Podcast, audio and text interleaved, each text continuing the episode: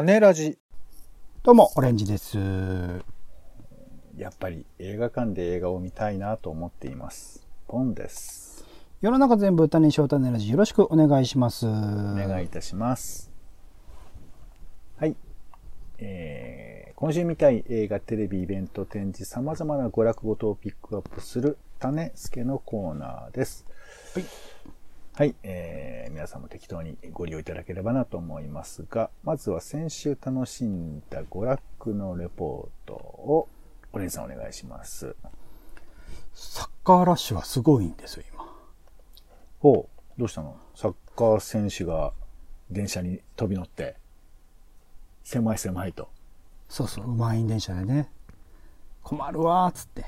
なんで俺たちがこんな、こんなことしたくないからサッカー選手になったのにと思いながらね。頑張ってらっしゃるんですよね、今ね。うんうんごめんなさい。どうぞ。えっ、と、まあ、J リーグ、うー僕は横浜 F・ マリノスというチームが好きなので、すごく応援していて、まあ、リーグ戦とかが、えっと、今週は水曜日と今日、今収録時点の日曜日にありまして、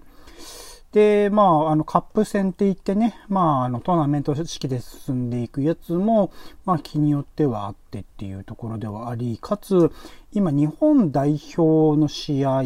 あとは、アンダー24、まあ、いつもアンダー23って言って、まあ、とあの、オリンピックの世代ですね。オリンピックを目指す世代の、まあ、代表選手たちの試合っていうのも、えー続いていて、えっと、女子サッカーの日本代表も合わせると、5月から7月の上旬か中旬ぐらいかな、までで9試合ぐらい一気にやるんですよ。ほなんかこのタイミング、まあ今のところまだ無観客ではあるんだけまあ J リーグの方はね、ある程度観客入れてやってますけど、日本代表の試合は無観客でやってはいるんだけど、まあ緊急事態宣言とかも遠慮しつつってことではあったのかな。ということで、まあどちらにしろその、まあオリンピックについて言えば、7月に一応、ね、このまま開催されるとしたらすぐ試合があるので、その準備も含めて、まあ急いでやらなきゃいけないよねというタイミング。あとは日本代表の試合にしても、やっぱ海外でね、活躍する選手、日本代表は多かったりするので、そういう選手たちをまあ的確に呼ぼうとすると、あの欧米、欧州とかヨーロッパとかのリーグとかがある程度休みになってる時期じゃないと呼べなかったりするので、まあ固めて1週間か2週間に一気にバーッとこう試合を組むっていうことが多くなっていて、今週も、あと今週たまたまっていうか、あの、チャンピオンズリーグっていうヨーロッパのクラブリーグのトップ、まあ実質世界トップですね、のチームを決める試合の決勝とかもあったんで、なんかめちゃくちゃサッカーを見 見てるなっていう、すごい楽しいんですけどね。やっぱサッカーはずっと見てられる1分1秒、まあ見逃すことなく見たくなる数少ないものだったりする。映画館だとね、映画以外見るものがなかったりするので集中できますけど、サッカーとかは、そう、家で見る映画とかは結構あの気がどっか行っちゃったりしますけど、サッカーについてやっぱ目が離せなかったりするので、そういう意味ではまあ楽しみではありつつ、なんかこれで過剰に供給されてしまうとちょっと、今までは1週間に1本か多くても2本のペースだったのが、今のところ4本とかドーンと来ちゃうとすげえ困ってるなっていうサッカーラッシュなあ1週間でございます。う。もう何その、自分が見たい、えー試合があったら、うん。もう小柳ルミ子ばりに、一試合もこぼしたくないみたいな、そういう気持ちになるわけ。そうですね。まあ、うん今回のその日本代表のね、ミャンマー戦とかについては、まあ、序盤でかなり点差がついてしまって、試合の数勢が見えてしまったので、もう、あのーなんですか、そちょっと、あのー目離しながらになってましたけど、チャンピオンズリーグとか本当最後までよ分かんなかったし、はいあのー J リーグの試合も最後まで気が抜けない試合だったので、はいやっ。ぱ見ちゃいますね、ずっとね。そうか。なんかあの、ミャンマーの試合のアナウンサーはすごいたるねたね。俺ね、すごい腹立ったよな。そうい日テレうだからさ、、日テレはそうなんですよ。きあれ、あれ、やる気ないんですよ、日テレ。なんかさ、そう日本が勝てば別にいいですみたいな。なんかあのああいうややる気のないやつやめてほしいよな、ほんとねやめて。ほしいです。あのね、あれが一番、あの、 DAZN が、あ、じゃあの、 WOWOW かな？ WOWOW が一番いいっすね。 WOWOW のすげえ、今回のチャンピオンズリーグの決勝の実況の質とかめちゃくちゃ高い。なんか見てて、あの、なかなかその、に、あの、代表戦とかだと、えっ、と、日本の選手は大体実況の人も分かってるけど、ミャンマーの選手とかすぐに、こう、ボール持ってる人の名前言えなかったりするんですけど、チャンピオンズリーグの決勝めちゃくちゃうまかったです。的確に、常にかん、で、あの、ボールを持ってない人の動きとかもちゃんと実況とかしてて、はいやっぱ、実況のプロすげえなって思いましたね。ああ、やっぱり、分かってる、だから勉強してる人は違うっていうか、まあもうね、もう、前の試合、最近の試合とかも全部チェックしてっていう人なんで、すげえですね、やっぱね。そうだよね。なんか、俺、オリンピックとかも思うけど、本当海外の選手に対してのこう、尊敬がどうあるのかっていうのはすごい気になっちゃうよね、うん大なんか。事ですよね、そこら辺ね。もう日本勝てばいいじゃんみたいなのとか、あんまり俺、まあいいけどさ。うんまあ日テレなんで、そこは勘弁してください。日テレと富士とかはちょっとあれなんで。うんそうですね。はい。えー私の方はですね、久々ですけどね、なんか、ズームのイベントにちょっと、今週は、まあ参加っていうか、耳を傾けまして、うんうんえーなんかあの性、性被害を、えーはい受けている人たちにどんな風なケアができるのかみたいな実例の話だとか、うんうんえーあとのミャンマーが今どういう状況なのか、企業の、ミャンマーにある、えー日本の企業のアンケートなんかを元にして、うんえーこれからのミャンマーについて何ができるか考えるイベントとか、なんかそういうのを聞いたりとかしましたね。うんで、聞きながら、久々にノートとかちょっと取ったりとかして。うんいやーなんかね、り本当リアルのイベント行って、いっぱいノート書いてた時期が懐かしくなるんですけど、うんそんな、そういうこともしてたなとかね、あのー、勉強はいろんな形でも、やる気さえあればできるんだなとかね、なんかそんなことをちょっと思いましたけどね。おっしゃる通りや。はい、えー、ということで、えー今週の情報ですが、えーうんちなみに6月20日まで、えー緊急事態宣言、まあ、えーちょっと都市は限られていますけれども、伸びまして、東京も一応入っています。うんただ、えっ、と、デパートとか映画館などへの休業要請が緩和ということになりまして、えっ、と、映画館は9時までなのかな、?9 時まではやるような状況になりつつありますので、えーまあ映画館で見ることもできるようにはなったかなというところですね。まあちょっと映画館の。あのね、時短要請よくわかんないですからね。なんで映画館短くしなきゃいけないんだってね、よくわかんないですよね、あれうね。んまあね、その、夜出かけないでくださいっていうふうな大雑把なところが基本あるからそれになっているのかも夜に出かけたら感染するとかじゃないですからね。うん。まあね、その辺もうちょっとなんかデータ的なこと言ってくんないと、やうんやや乱暴には聞こえますよね。うんまあどうしようもないからっていうことなのかもしれませんが、まあ一応そんな状況です。うんはい。では今週の公開映画、えー新作映画をご紹介しましょう。オレンジさん。はい。えっ、と、映画大好きポンポさんという作品が公開になります。6月4日からかな、一応予定しています。僕原作が好きで、なんか映画好きについての、あの、漫画なんですよね。えーはいあの、大物映画プロデューサーの孫で自身もその才能を受け継いだポンポさんのもとで、えー制作アシスタントを務める青年ね、映画好きの青年が、まあお金は出すからなんか映画作れって言われて、いろいろと苦労しながらいろんな人を巻き込みながら映画を作るまでの、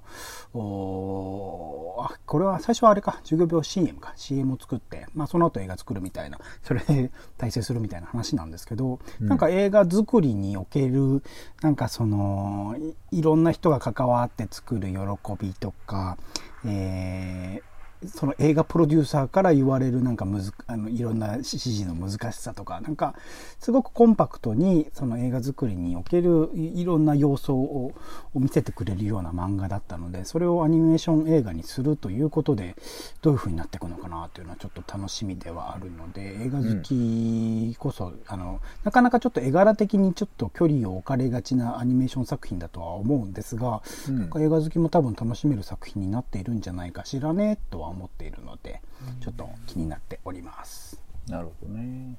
はい。私からは、えーうん女たち、うん女たちという映画ですね。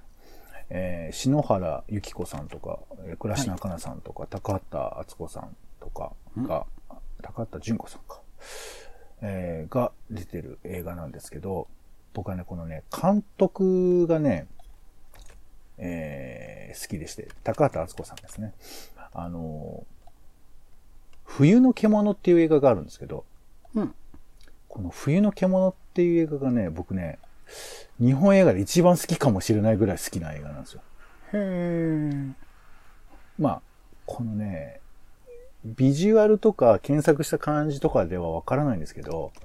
後半ね、もう顎が外れるほど笑っちゃったんですよ。うーん。テアトル新宿で見たのかな？いや、なんか本当にこの、おえー二人のカップ、二組のカップルが自分の立場を何とか確保しようと、もういい加減なことというか逃げ言葉をいっぱい吐くんですけど、これがね、なんか生々生々しすぎて、めちゃくちゃ面白かったんですよ。もうゲラゲラ笑っちゃって。誰も笑ってないんだけど、俺以外は。映画館で。いやこれが面白かったなーっていう記憶があったんだけど、なかなかその冬の獣以降、あんまりちょっと追いかけてなかったんだけど、その人が撮ったっていうことを知って、えーちょっと面白そうだな。で、テーマもね、あのーまあ、これ笑える話なのかちょっとわかりませんけど、えーえー半身不随の母を介護しながら働いてる、まあ、女性がいるんですが、まあ、その友人がね、なんか、ちょっと、えーいろいろ大変なことになってみたいな、なんかその、まあ、なんていうのかな、えースペインのなんか映画監督でなんか女の人たちを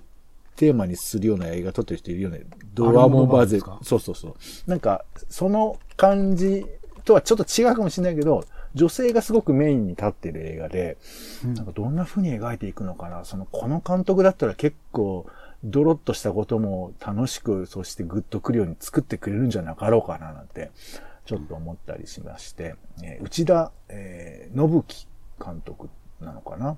うん。えーご存、ご存知ですか？いや、わかんないです。ノブテル監督ですか、ね。ノブテル監督です。すいません。はい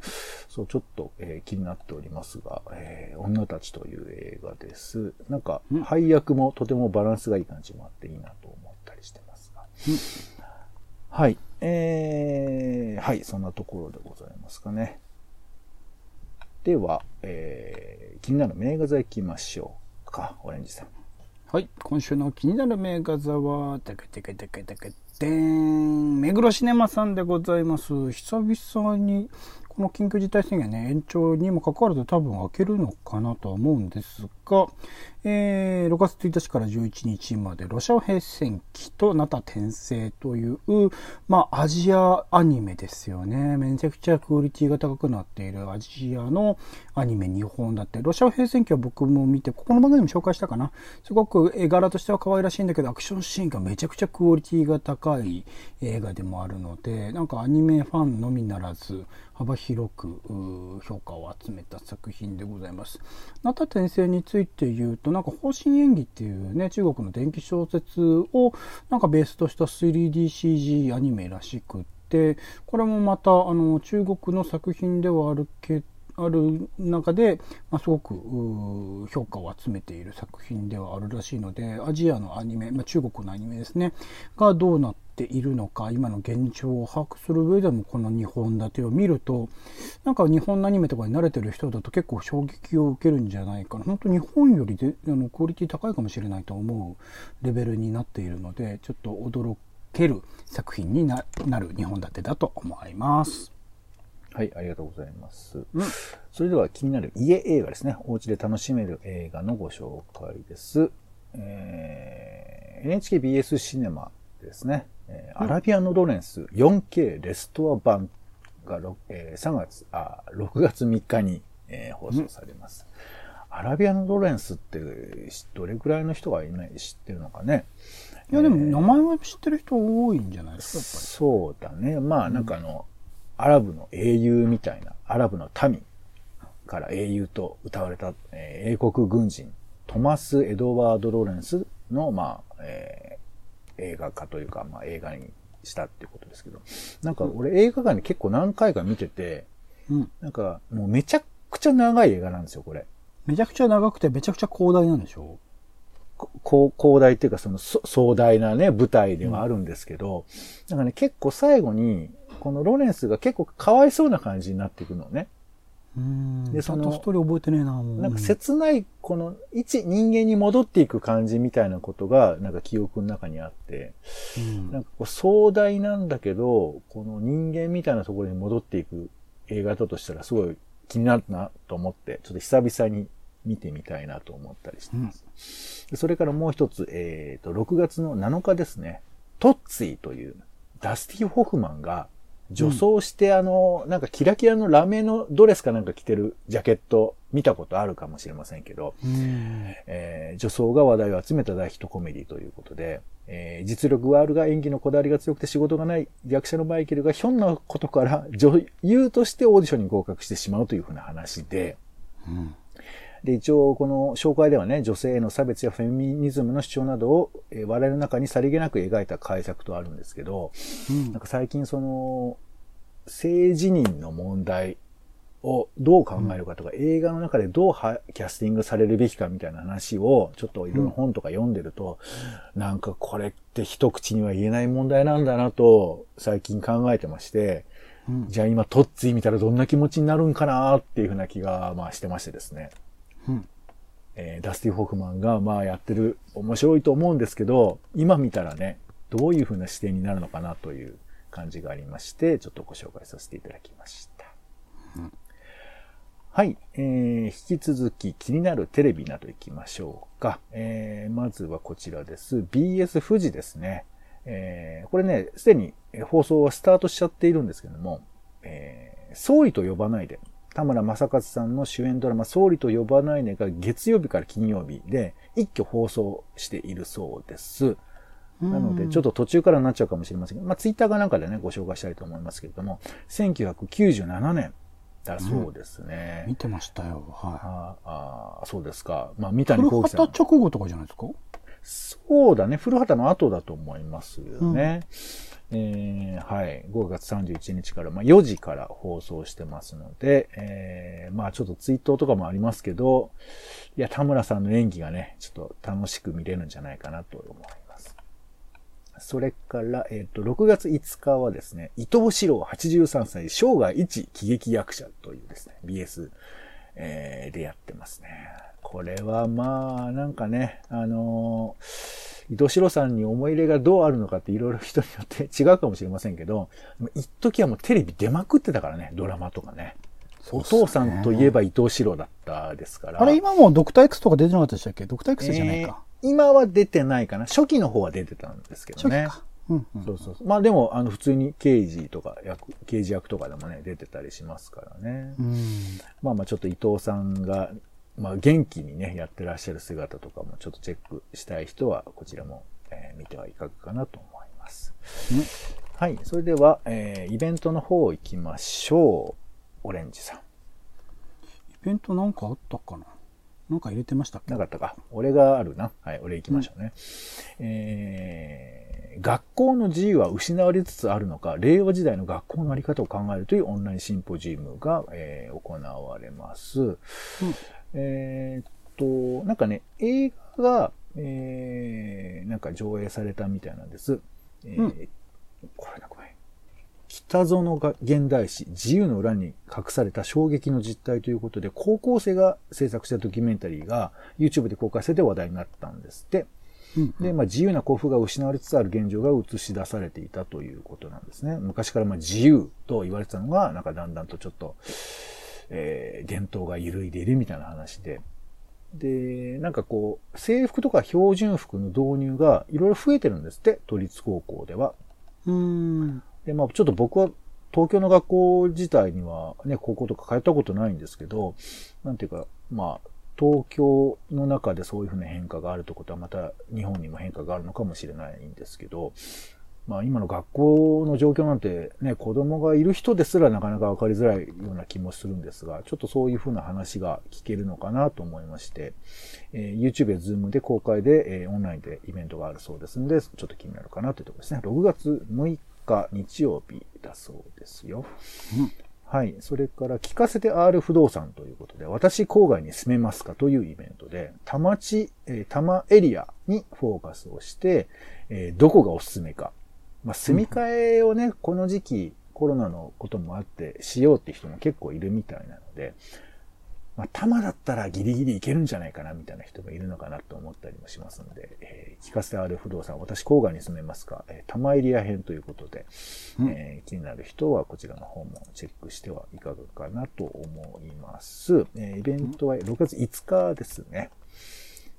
はい。えーでは、オレンジさん、展示の方行きましょうか。はい。えーと、ロスト・イン・パンデミック、失われた演劇と新たな表現の地平ということで、早稲田大学演劇博物館。まあ、これ結構前、5月中旬くらいに開催予定だったんですが、えっと、緊急事態宣言の影響で伸びまして、えっと、6月3日から8月6日というスケジュールで、無入館無料で開催される展示です。なんか、2020年のね、演劇会が新型コロナで、まあ、いろいろと中止とか延期とか、いろいろな、か開催をされなかったっていうものがある中でそれがまあどういうものだったのかっていうことを忘れないようにある種アーカイブするためにあの展示をやるということなので僕自身まああの見たかったけど見れなかった演劇作品とかも数多くあったりするのでそういうものを一通りこう眺めるっていう意味であのずっと楽しみにしていた、えー展示ではあったのでっていうところですね。あとこれとセットでというか同じ期間で、えっと別役ミノルの作り方幻の少女、えー少女戯曲からそよそよ族へということで、うんまあ昨年ね、あの亡くなってしまった別役ミノルさん、えーのお過去の作品とか、なんかいろいろノートとかを集めて、なんかどういうふうに彼が劇作をしていたのかっていうところを、あの紹介する展示になっているそうで、まあ別役ミノルさんに影響を受けている劇作家の人、今の現在の人たちも数多くいますので、その影響とかも含めて、えっと、まあ、直接ね別役さんの作品に触れてなくてもあれなんかこれあの作品っぽいなとかって思うものも結構あったりすると思うので、えーこの機会にですね、えー一通り別役さんの作品を覗きつつその背景ですね裏側を見るという意味で貴重な機会になるのではないかなと思っておりますこちらも同じ期間ですね、えーと6月3日から8月6日まで、早稲田大学演劇博物館ですね。ともに、まあなんかパンフレットというか、あの紹介するカタログが販売されるんですけど、前の展示の時とか、あの売り切れたりしたので、カタログとか欲しい人は早めに行って買うっていうのも一つかなと思ったりします。別役ミノルはさ、俺大学の時に、うん。刑事、